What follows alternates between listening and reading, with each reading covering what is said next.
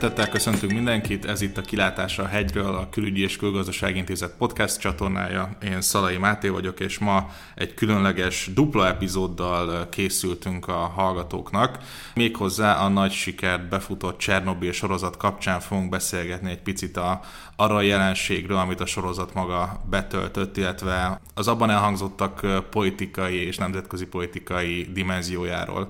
Két kollégám van itt, akikkel beszélgetni fogunk e- erről. Itt van Marton Péter, a Corvinus Egyetem docense, illetve Német Bence, a Külügyi és Külgazdasági Intézet kutatója. Az első kérdésem az lenne, hogy mindketten láttátok a mini sorozatot, ami az HBO-nak a mini sorozata hogyan osztályoznátok egy ilyen 1-től 5-ig terjedő skálán a sorozatot, mint egy szórakoztatóipari terméket és mint egy oktatófilmet, tehát mennyire használnátok ezt mondjuk egy ilyen tantermi oktatásra, a Csernobyl események bemutatására. Arra kérlek titeket, hogy két jegyet adjatok most. Köszöntöm a hallgatókat én is. Mint filmfogyasztó, én ezt abszolút legmagasabb osztályzattal tudom értékelni, legalábbis a hasonló, nem csak kvalitásban, hanem, hanem témában hasonló sorozatok között azt gondolom, hogy kiemelkedő munkáról beszélünk. hogy ennyi reklámot megenged a podcast, akkor, akkor szerintem azt gondolom, hogy az HBO-nak a, a top három sorozata között tartjuk számon ezt az alkotást. És mint oktatóanyag úgy gondolom, hogy abszolút megállja a helyét, hiszen azok a, a hibák, amikkel a, a sorozatot vádolják a kritikusai, azt gondolom, hogy azok nem olyan mértékű torzítások vagy csúsztatások, ami mondjuk egy hasonló, akárcsak dokumentumfilmbe is a hatás kedvéért, a dramaturgiai hatás kedvéért ne, ne szerepelnének, és azt gondolom, hogy az a része a, a sorozatnak, ami az események kezelését, a bekövetkeztét, illetőleg a történelmi hátteret, akárcsak a korhűségre gondolok, akár a valós események bemutatását, ebből a szempontból a sorozat teljesíti ezeket a, a kritériumokat. Ez azt jelenti, hogy akkor egy ötöst és mondjuk egy négyest adnál, vagy ötöst és hármast? Én két ötöst adnék. Két ötöst. Ami engem illet, én szerintem egyértelmű a válasz, hát 3,6. Hát többet sajnos nem tudnánk adni, ennyit tudunk mérni. Úgyhogy ennyire jó a helyzet. Hát filmként mindenképpen a maximális értéket adnám neki. Nagyon tetszett, ahogy az első résztől kezdve villámgyorsan beszippant a történet, nagyon jó, hogy fölépül az atmoszféra azzal, hogy egy visszaemlékezés keretezi az egészet, és akkor utána nem egyből váltunk a fölnyílt reaktorhoz, hanem gyakorlatilag egy ébredező családnak, egy igazából be nem tervezetten ébredező családnak a szemszögéből észleljük, hogy történt valami, ugye ez pont egy tűzoltó, akiről szó van a férj esetében, és hát akkor ő oda a helyszínre, és gyakorlatilag így fokozatosan rázódunk bele az eseményekbe, megyünk azoknak az egyre mélyebb rétegei felé, és hát ez óriási, tényleg elsodró erejű alkotás így. A, ami pedig az oktatóanyagot illeti, ami ebben úgy gyakorlatilag benne van, hát az arra biztos, hogy tökéletes, hogy szimulációkat támogasson vele az ember, hogy segítsen a főbb karaktereknek a szerepét megérteni az ember. Nyilván az egy külön kérdés lehet, és akkor így merek az oktatóanyag értékelésére is maximális pontszámot adni, hogy, hogy még történelmi hitelesség tekintetében mennyire tökéletes az alkotás. Erről biztos fogunk még így beszélgetni. Azért a nagy vonalakban mindenképp hiteles, tehát lehet kötekedni nüanszokon, de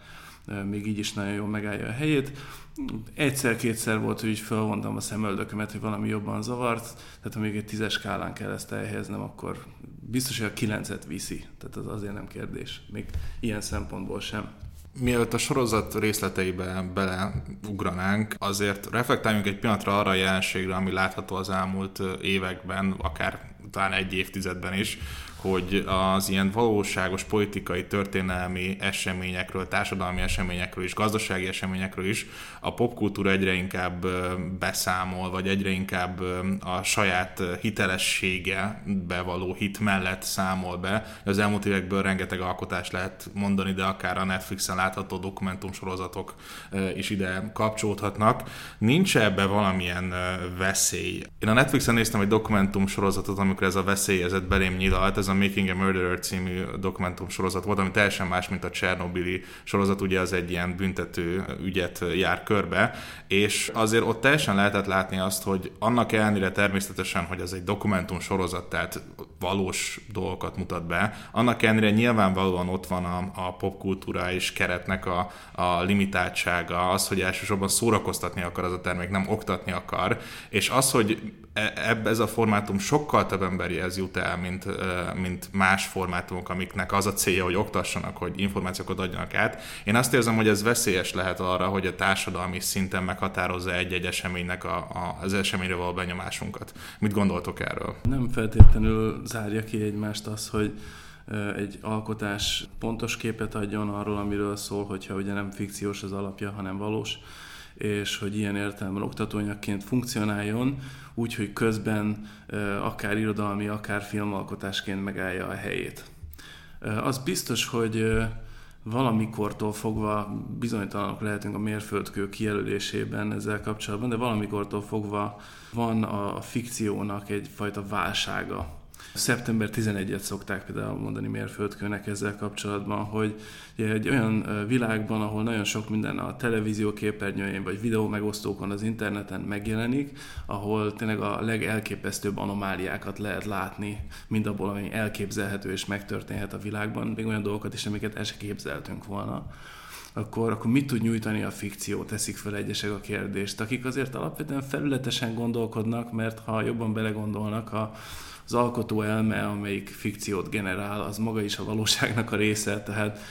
hogyha a valóság részeként ő nagyon-nagyon furcsa, vagy érdekes, vagy tanulságos, vagy milyen megható dolgokat talál ki, az számomra semmivel nem lesz feltétlenül érdektelenebb annál, ami effektív egy videó megosztom, megnézhető két milliószor egymás után, ha azt akarom. De hát ezzel együtt egyesek fejébe egy ilyen válságként él ennek a tudata, hogy hát mit tudunk akkor nyújtani a fikcióhoz képest, és ez egy ilyen trendként meg is jelenik, például a hollywoodi filmgyártásban nagyon jól látható, hogy a tömegek igénye, hogy hát nekünk olyan shit kell, ami megtörtént, szóval this is shit that's actually happened, és akkor az úgy mindjárt, mintha többet érne egyesekbe ezt a benyomást kelti. És hát persze azért vigyázni kell ezzel, mert hogyha ez egy trend, és hogyha ezzel a sikernek egyfajta receptjét kapjuk, akkor biztos, hogy felszállnak erre a vonalra olyanok, akiknek a motivációja nem tiszta. A Csernobyl sorozat alkotóinak a motivációja, a mézenéknek nagyon tiszta volt. Minden részletet meg akartak ismerni, amennyire lehet, effektív kutatómunkát végeztek hozzá. Viszont, hogyha ez egy trend, akkor megjelennek ugye ebbe a műfajba, vagy a nem fikciós műfajba olyanok is, akiket tényleg csak az érdekel, hogy minél több kattintás legyen, meg megnézés és hogyha olyan témához nyúlnak, aminek tényleg a kollektív emlékezettel kapcsolatban fokozott a jelentősége, hát fölmehet az ember vérnyomása a dolgok kapcsán, amit lát. Igen, nekem erről az jut eszembe, amikor horrorfilmek elején írják, hogy valós események alapján készült, és akkor nyilván valami amit látunk, ami nem történt meg. Most így gondolkodtam, hogy mit dobnék be erre példának, és akkor elnézést így visszaragadtam a szót, de még egy kicsit viszem tovább. Például volt a, a, a túlélő volt a címe, jól emlékszem, a film a Afganisztánban, amikor bemennek a különleges műveletiek, és akkor megpróbálnak kihozni onnét egy Talán. célszemélyt. Ezzel ott tényleg, ahogy bemutatták például az afgán népet, én attól eldobtam az agyam, tehát hogy a sztorinak én a hátterét viszonylag jól ismerem, mert elég sokat kutattam még konkrétan azt az incidenst is, és ott megvoltak a nagyon is életszerű, valódi, teljesen emberi motivációja mindazoknak, akik például segítettek annak a katonának, aki ott egy faluba elkeveredik, és egyedüli túlélőként végül megúszta az egészet. A film viszont azt a nagyon béna, primitív olvasatot adta, hogy hát az afgánok azok ilyen kulturális szoftver alapján működő emberek, így fut a fejükbe a szoftver, és akkor így, hát amerikai nem szeretjük, de így bemondjuk nekik, hogy pastun vendégszeretet, nanavati, ismerjük a kifejezést, hát akkor, akkor sajnos most a szoftver módosítja a pályát, amin nekem haladnom kell. Tehát nagyon-nagyon vigyázni kell az kultúrákat, karaktereket, hogy mutat be az ember folyamatokat, intézmények szerepét benne, mert ez ugye óriási etikai jelentőséggel bír, hiszen valamilyen módon egy reflexiót ad arról, ki miért felelős például, és, és azon kívül stratégiai jelentősége is van, tehát hogyha ahhoz vezet, hogy a, mindazok a tömegek, akiket elér ez az alkotás utána félreértik a valóságnak egy valamilyen fontos elemét, hát annak sajnos stratégiai ugye hátránya van nyilvánvalóan. Ha már elő, előkerült a The Lone Survivor alkotás, akkor annyiba reflektálnék rá, bár nem ez a podcast témája, de hogy ugye abban is van egy nagyon sokat bírált jelenet, amikor a katonák leszánkáznak a, a partoldalon, és mindenki ki volt akadva, hogy ezt emberek nem élhetik túl, mert hogy hatszor be kellett volna ütniük a fejüket, és elvesztik az eszmetüket, meghalnak. A rendező egyébként pont ezzel kapcsolatban lenyilatkozta, hogy pontosan az volt ez a jelenet, ami a valóságban még sokkal durvább körülmények között történt meg, és, és vissza, idézőben visszafogta a, a dramaturgiát is, hogy hihetőbb maradjon, és még amit ugye mondtál, hogy a, az utolsó rész, vagy a film utolsó része, amikor egy faluba keveredve, és akkor ott amerikai különleges erők mentik ki a, a katonát, az pedig egy full fikció volt, tehát ugye az például nem is történt meg így ebbe a formába. Tehát, hogy sokszor tényleg olyan dologra is alkalmas lehet ez a film, hogy, hogy mondjuk burkolt politikai üzenetet továbbítson, de mondjuk például a Csernobyl sorozat esetében az volt számomra az érdekes, vagy legalábbis érdekesebb, hogy ugye itt a, a, a rendező, hogyha jól emlékszem, akkor kifejezetten atomenergia párti, ha ezt ki lehet jelenteni. És hogy még, mégis ennek ellenére elkészítette ezt a sorozatot, és be tudott mutatni egy, egy olyan katasztrófát, hogyha, hogyha most Beszélhetünk arról, hogy objektivitás, szubjektivitás. Azt gondolom, hogy egy, egy rendező esetében, főleg egy, egy popkultúrás termék esetében abszolút objektivitás nem létezik. Tehát, hogy mindenképp rajta, kell, rajta lesz a rendező keze nyoma ezen Ott a munkán. sem létezik, úgy mondanám. Ott sem, igen. Ugye ennek ellenére számomra nem az volt a, a sorozatnak, de akár csak egy, egy részének is az üzenete, hogy a saját értékei mentén akar ítéletet mondani a, a katasztrófa fölött. Tehát nem egy pro-nukleáris szemlélet, de, de nem is az, amikor a, az ember különböző dokumentum filmekben találkozik a Csernobili, vagy akár a Fukushimai katasztrófa bizonyos narratívájával, és akkor ugye szörnyűbbnél szörnyűbb dolgok hangzanak el, és akkor a film végén ugye megjelenik, hogy ki szponzorálta tulajdonképpen ezt a dokumentumfilmet, és akkor ugye felmerül az a kérdés, hogy most akkor ez, ez mint popkulturális termék, a Csernobyl egy, egy, egy sorozat, az HBO-nak egy sorozata, kevésbé elfogult az eseményekkel kapcsolatban, vagy egy, egy olyan dokumentumfilm, amit kvázi a, a, azért forgattak le, hogy hitelesen lehetőleg legobjektív módon for, mutassa be a történetet, és akkor ott van, hogy az esemény főszponzora, vagy a dokumentumfilm főszponzora XY vállalat, aki éppen lehet, hogy egy atomenergia ügynökség, vagy egy mondjuk zöld energiát propagáló másfajta cég. Csak annyit szólnék közben még ezzel kapcsolatban illusztrálni, amit ugye mondtál az imént, hogy de csak annyi elég néha, hogy megkérdeznek egyébként mindenkit, tehát még lehet viszonylag kiegyensúlyozott is, de mondjuk ahányszor egy atomerőművet látunk, olyat, amelyiknek egyébként semmi baja jól van, mondjuk drámai zene van a háttérben, és tényleg a, azt érezzük, hogy megy fel a vérnyomás. Abszolút, és még ugye annyit, hogy válaszoljak tulajdonképpen a kérdésre is, hiszen nem csak ez az egy alkotás volt az elmúlt időszakban, ami, ami kifejezetten egy hasonló múltbéli eseménynek a feldolgozására épült. Hogyha mondjuk történelmi példákat akarok hozni, akkor ugye a legklasszikusabb Dunát lehet velük rekeszteni második világháborús filmek. Gyakorlatilag a mai napig Hollywood dominálja második világháború filmes történetét, vagy legalábbis a második világháború filmen történő bemutatását, és mondjuk ott is láthatunk olyan alkotásokat, hogyha mondjuk valaki a Normandiai partra szállást akar, akarja megismerni, akkor fölcsapja a legismertebb filmet, a Ryan közlegényt, és akkor teljesen, tehát gyakorlatilag olyan falsképet kaphat a, az amerikai fegyveres erőkről, akár a parancsnoki hierarchia működéséről, akár arról, hogy hogyan harcoltak ezek a, ezek a férfiak ezek a, és ezek a nők a, a harctéren sokszor, vagy hogyha mondjuk a másik, igen, sokszor feldolgozott, szintén másik világháborús eseményt, ugye a holokausztot nézzük, akkor ott is lehet két abszolút végpontot nézni. Az egyikre rendkívül büszkék lehetünk, mert ugye Nemes Jeles László rendezéséről, a Saul fiáról beszélhetünk, ami teljesen más holokauszt kép, mint mondjuk a Schlinder listáján megjelenő ábrázolásmód, és akkor itt végigfuthatnánk akár a, a hidegháború alatt ideológiák finoman terhelt alkotásokon, akár a vietnámi háborús filmeken, ami szintén egy fajta narratíva. Különböző irányokból egyébként Igen. tegyük hozzá, tehát hogy ugye találni például a vietnámi háborús filmek között olyat, amelyik az egyik vagy a másik irányba elfogult éppen. A második világháborúval kapcsolatban, például Ryan közlegény nagyon jó, hogy szóba kerül. Ugye ez egy olyan képet fest az amerikai haderőről, ahol a jelenfejlődés részeként azt kell megtanulni a szereplőknek, hogy ha már egyszer elejtetted az ellenséget fogolyként, akkor lőd is fejbe. Tehát körülbelül ezt akarja megtanítani ez a film, ami hát egy erősen megkérdőjelezhető morális üzenet, és az amerikai haderő sem értene vele egyet minden bizonyal és hát eközben a vietnámi éráról meg ugye ott vannak olyan filmek, amik abszolút háború ellenesek, úgy mutatják be az amerikai haderőt, mintha kizárólag kábítószerfogyasztókból állt volna, akiknek az egész ilyen durva tripként hatott, és nagyon-nagyon beütött, és hát magukkal vitték haza ezt ugye Batyuban.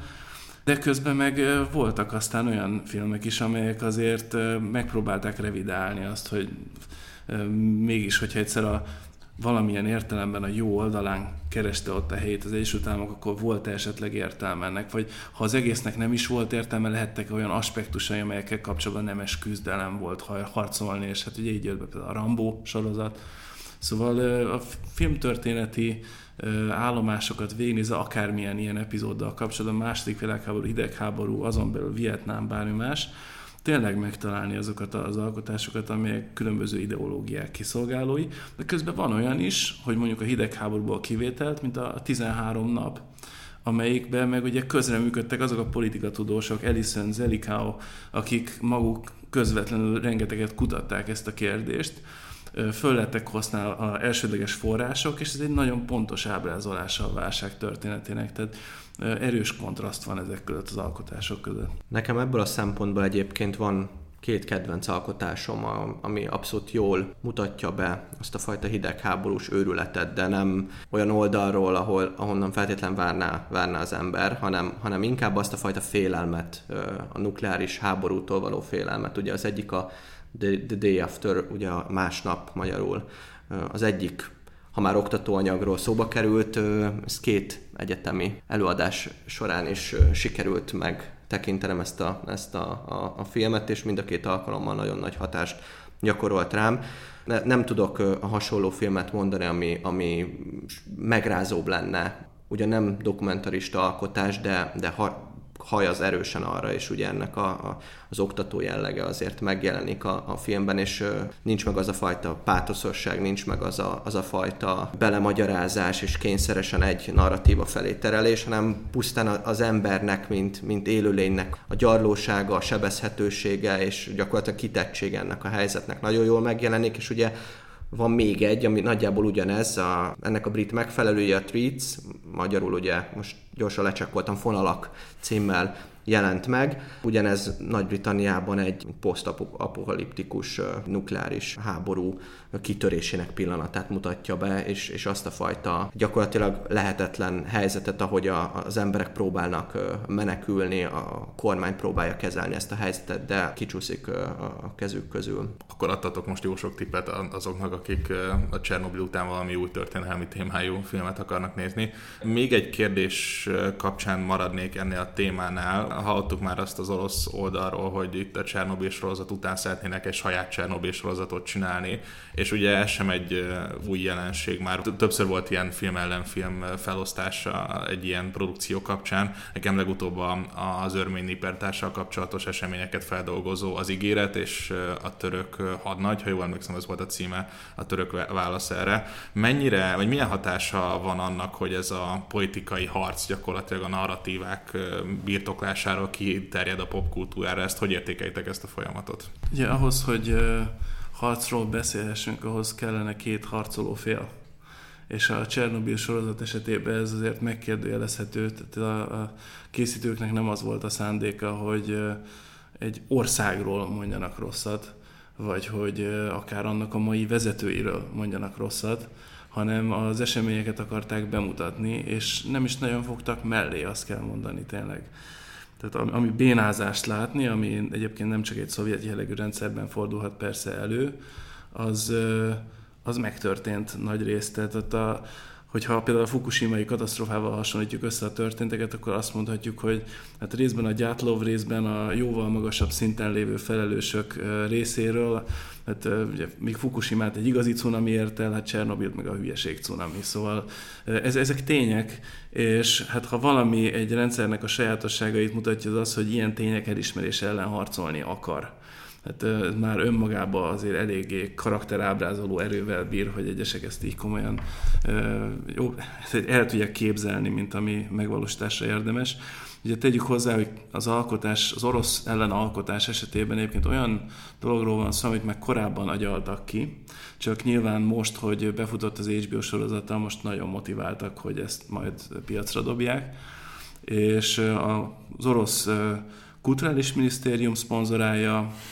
és hát egyébként a, a Gazprom tulajdonában lévő NTV-n menne le elvileg, de hát most már nyilván szeretnék majd szélesebb körben is terjeszteni. Hogy a Gazprom neve, hogyha valakinek nem mond elég sokat, azon kívül sejti, hogy ez egy ilyen orosz energetikai vállalat óriás, akkor tegyük hozzá, hogy ez a szovjet időkben volt a gázminisztérium, mint olyan. Tehát ez nem vállalat volt, ez egy állami szerv volt, egy minisztérium volt abban az időben, csak ilyen vállalati formában lett szervezve a Szovjetunió vége után. Tehát ilyen körülmények között én vitatnám azt a fajta keretezést, hogy itt klasszikusan egy ilyen film ellenfilm harcról van szó. Itt, itt sajnos az igazság elfedésére történik kísérlet azzal, hogy ugye annyit már felfedtek, hogy majd CIA ügynök szerepére lesz összpontosítva a történet, ami azért különösen durva, mert ugye ez egy fiktív szál. Tehát míg a Csernobyl sorozatban, amikor bénázásokról beszélnek, akár túlzás, akár nem túlzás, amit ott mutatnak, valós dolgokból indulnak ki. A CIA ügynökös szál ebben az orosz alkotásban, ez egy fiktív szál. Ahogy például fiktív egyébként a tudós hölgynek az alakja, például a Csernobyl sorozatban, csak még a, a tudós hölgy azért van ott, hogy leegyszerűsítsen egy olyan cselekményszállat, ahol ezer másik tudóst kéne szerepeltetni, hogy ez így beleférjen a szűk játékidőbe, addig a CIA ügynök, hát finoman szóval nem ilyen okokból kerül bele az orosz sorozatba, ugye. Örülök neki, hogy ezt mondod egyébként, mert pont Bencével tegnap küldözgettünk egymásnak cikkeket, illetve pontosabban ő küldött nekem cikkeket, amiben az volt, hogy már születtek olyan értelmezések, hogy ez egy amerikai film, tehát ez az amerikai narratíva, tehát minden, ami amerikai, az amerikai kormány megrendelésére készült természetesen, és az HBO-t is Trump kormány valahogy Ha, ha itt közbeszóltok, ezt én mániákus redukcionizmusnak nevezem, hogy legyen egy ilyen szép kifejezésünk is rá. Tehát amikor emberek minden áron egy szereplőre akarják visszavezetni a világ komplex eseményeit, én azt így hívom. Meg ugye itt a Csernobili események orosz narratívájával kapcsolatban ugye mindig előkerül, hogy akkor miért nem beszélünk a többi katasztrófáról. Ugye hmm. sajnos nem egyedüli ez a nukleáris katasztrófa, nyilván méreteiben a Fukushima-i közelíti meg egyedül, bár Nyilván ott is szerencsére a mérgező anyagoknak a kiutása azért nem ért el azt a szintet, ami Csernobilban történt, de ugye rengeteg más halál, találkozhatunk itt a, a, a film kapcsán, mindenféle fórumról előkerült 10-20-30 legnagyobb természeti nukleáris erőmű katasztrófával mindenki toplistákat akar erről készíteni. Nekem mindig az a, a, a, a véleményem erről, hogy nyilván egyfelől ugye ez kicsit ilyen hype vonatra történő felugrás, hogy akkor maxoljuk ki azt a hype-ot, amit a, a sorozat enged, másrészt pedig kicsit így relativizálni próbáljuk a, a, az eseményeket, hiszen ugye most mindenáron össze akarjuk hasonlítani az almát a körtével, mert ugye már Péter mondta, hogy a, a, a fukushimai események mennyire más okra vezethetőek vissza, a természeti katasztrófa vagy emberi mulasztás, ugye több hasonló esetet nézhetünk, Csernobylhoz hasonló esetet ugye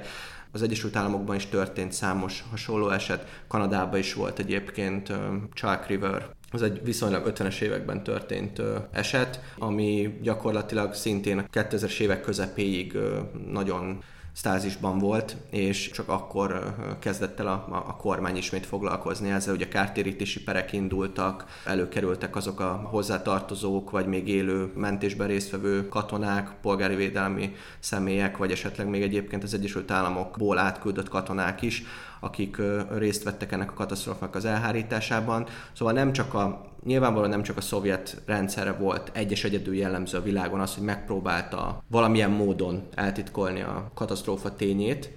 itt azonban nem ez az egyetlen, a Csernobyl esetében nem ez az egyetlen probléma az, hogy, az, hogy hogy kommunikáltak róla az eset súlyosságához mérten, vagy hogy az emberi tényező mennyire volt jelen, hanem ezeknek az összessége. És ugye az, hogy gyakorlatilag ez a sorozat egy nagyon jó korképet ad az egész rendszerről, az egész korszakról is. Nyilván lehetne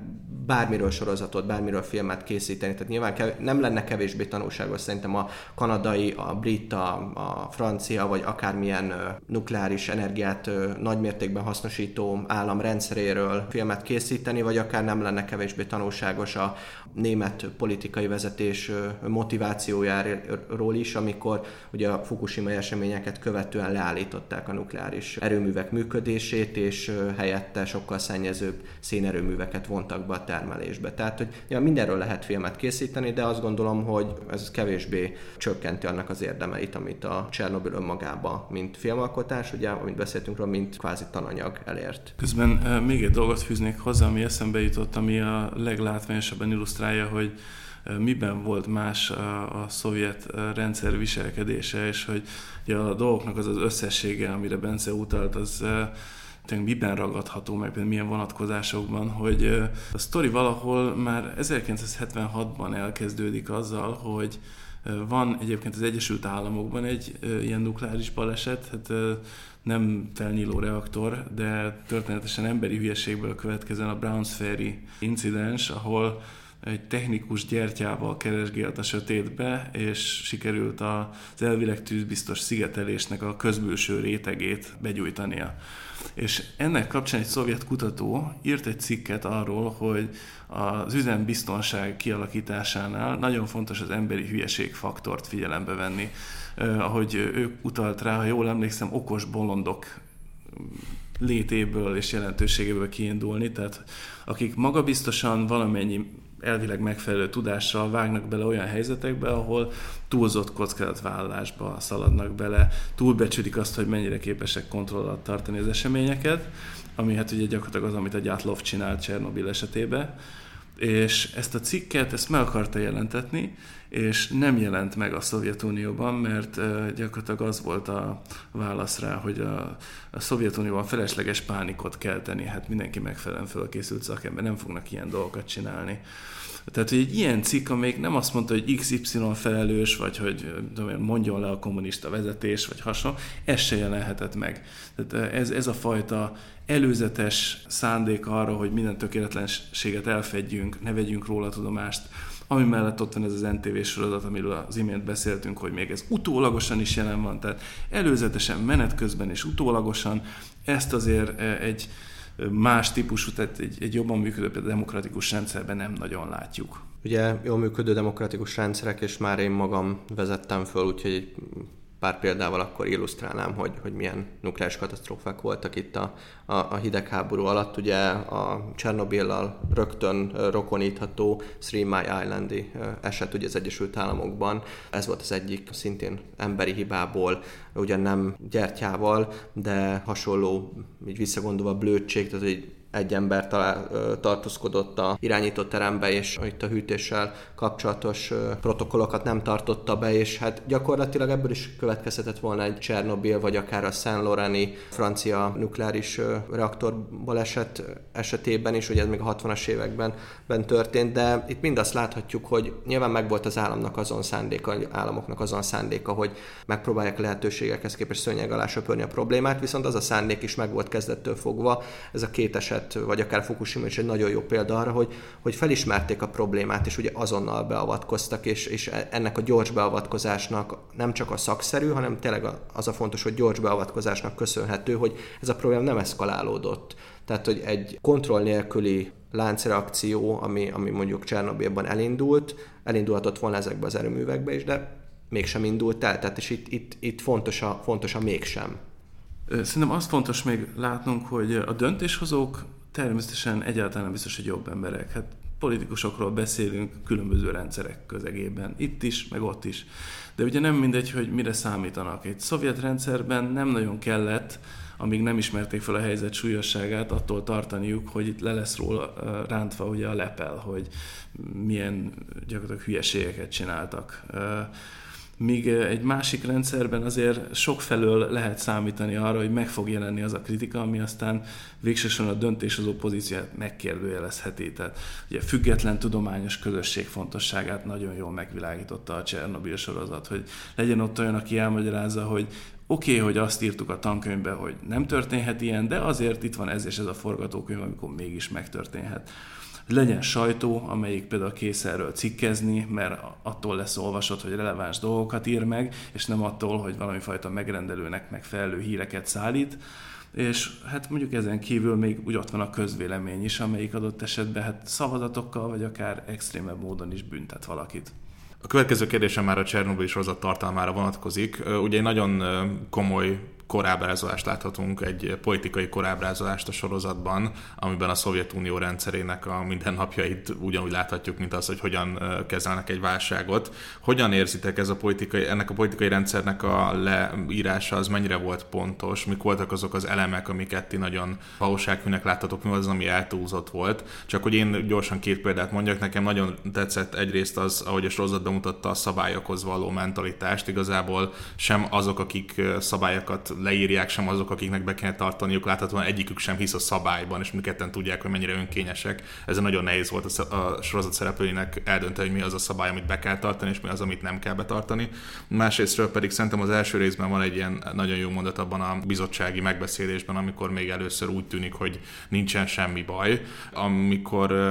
valaki azt mondja, hogy a Szovjetunió hatalmának a forrása az a hatalom percepciója maga, ami egy ugyan olyan büszkeségérzet az államban, ami azért szerintem nem csak a Szovjetunió, de a mai orosz külpolitikát és mai orosz politikát is nagyon meghatározza. Milyen ilyen elemeket láttatok, ami vagy jó volt, vagy kifejezetten rossz volt? Én két olyan jelenetnél akadtam egy picit meg, a, ugye a suspend disbelief pszichológiai mechanizmusát tekintve, ami ugye kell ahhoz, hogy filmeket élvezni tudjunk, hogy, hogy elhiggyük, hogy a valóságot látjuk, azaz felfüggesszük az ebben való kételkedésünket. Uh, és ez a kettő, ez pont ehhez a kérdéshez kapcsolódik. Az egyik az az, amikor a Cserbina azt mondja a helikopteren a Legászovnak, a tudósnak, hogy ha most nem magyarázza el nekem egyszerűsítve a folyamatot, a, ami a reaktorban zajlik, akkor lelőjük, kidobjuk a helikopterből.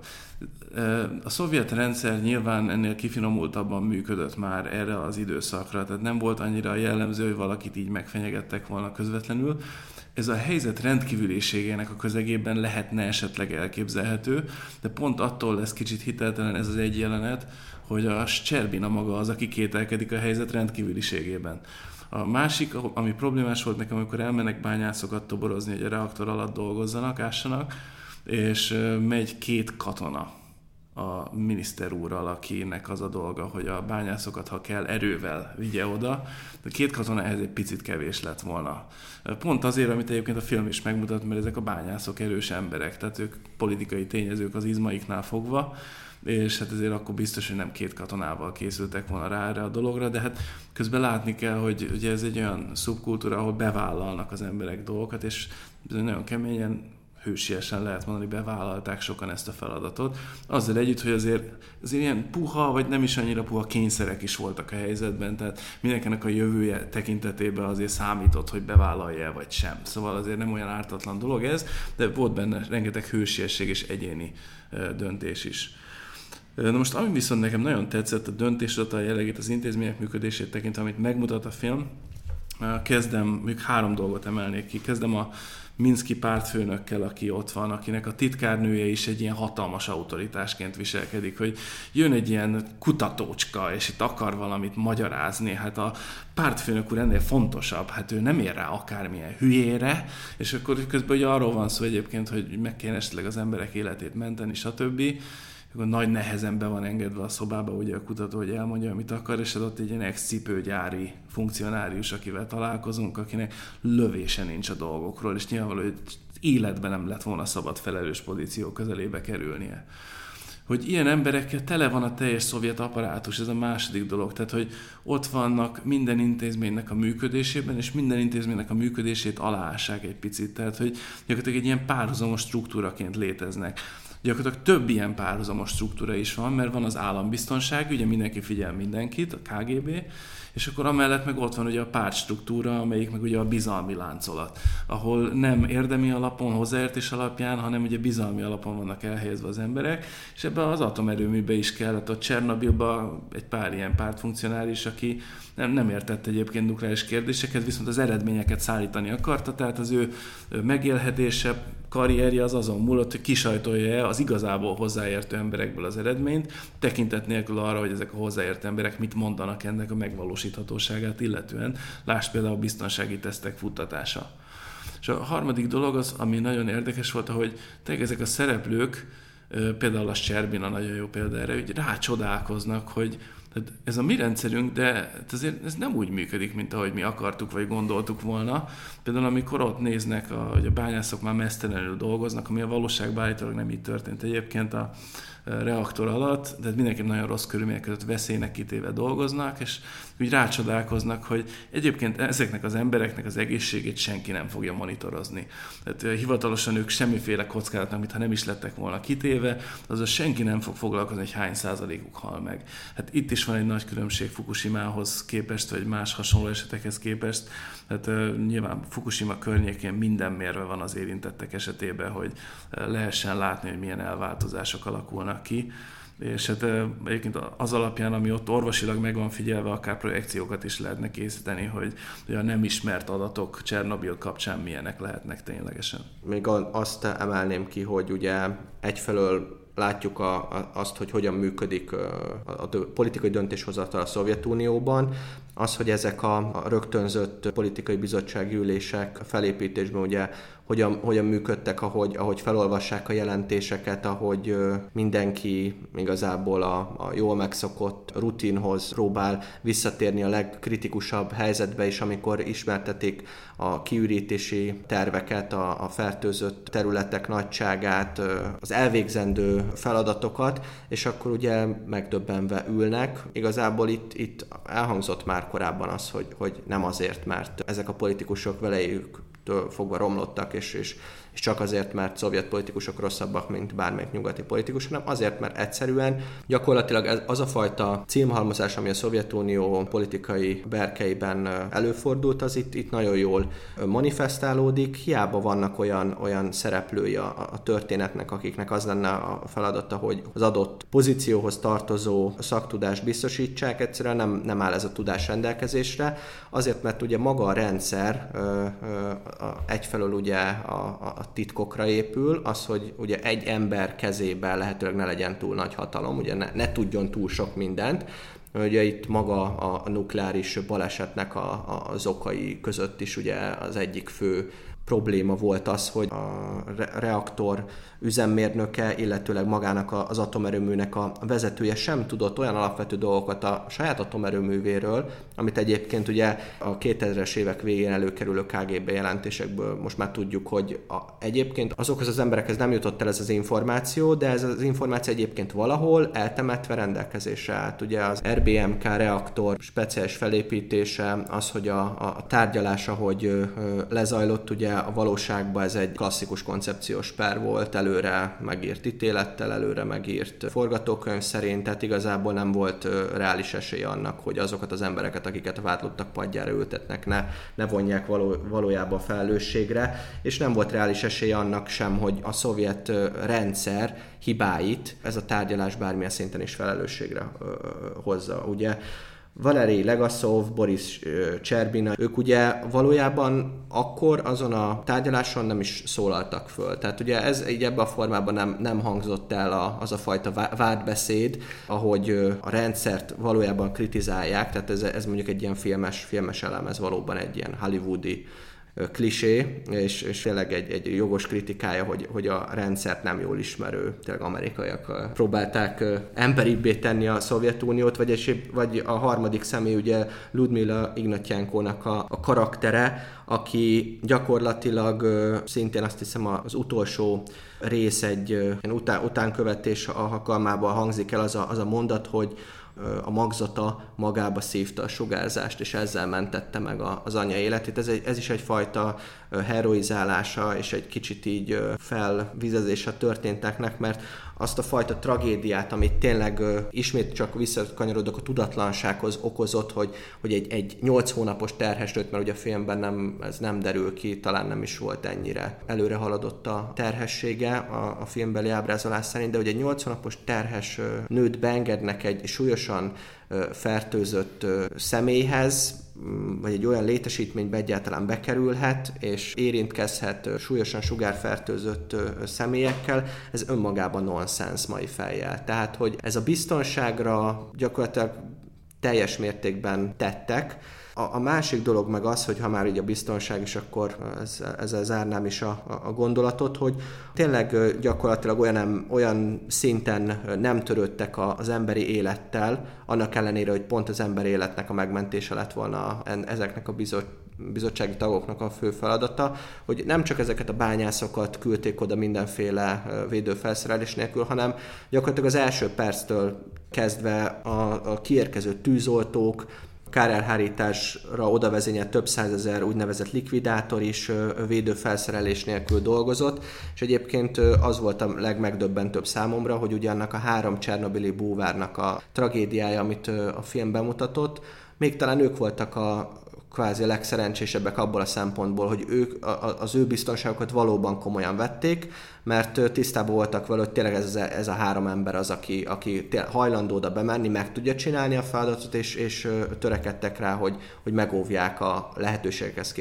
képest az életüket, és, és bármilyen furcsa, és erre a sorozat nem tér ki, de ez a három ember túlélte a, a, a katasztrófát, sőt, kettők még a mai napig is él, Ugyanez azonban nem mondható el azokról a sokkal kevésbé veszélyes munkát végző, és itt a kevésbé az abszolút idézőjelben van téve, kevésbé veszélyes munkát végző személyekről, akik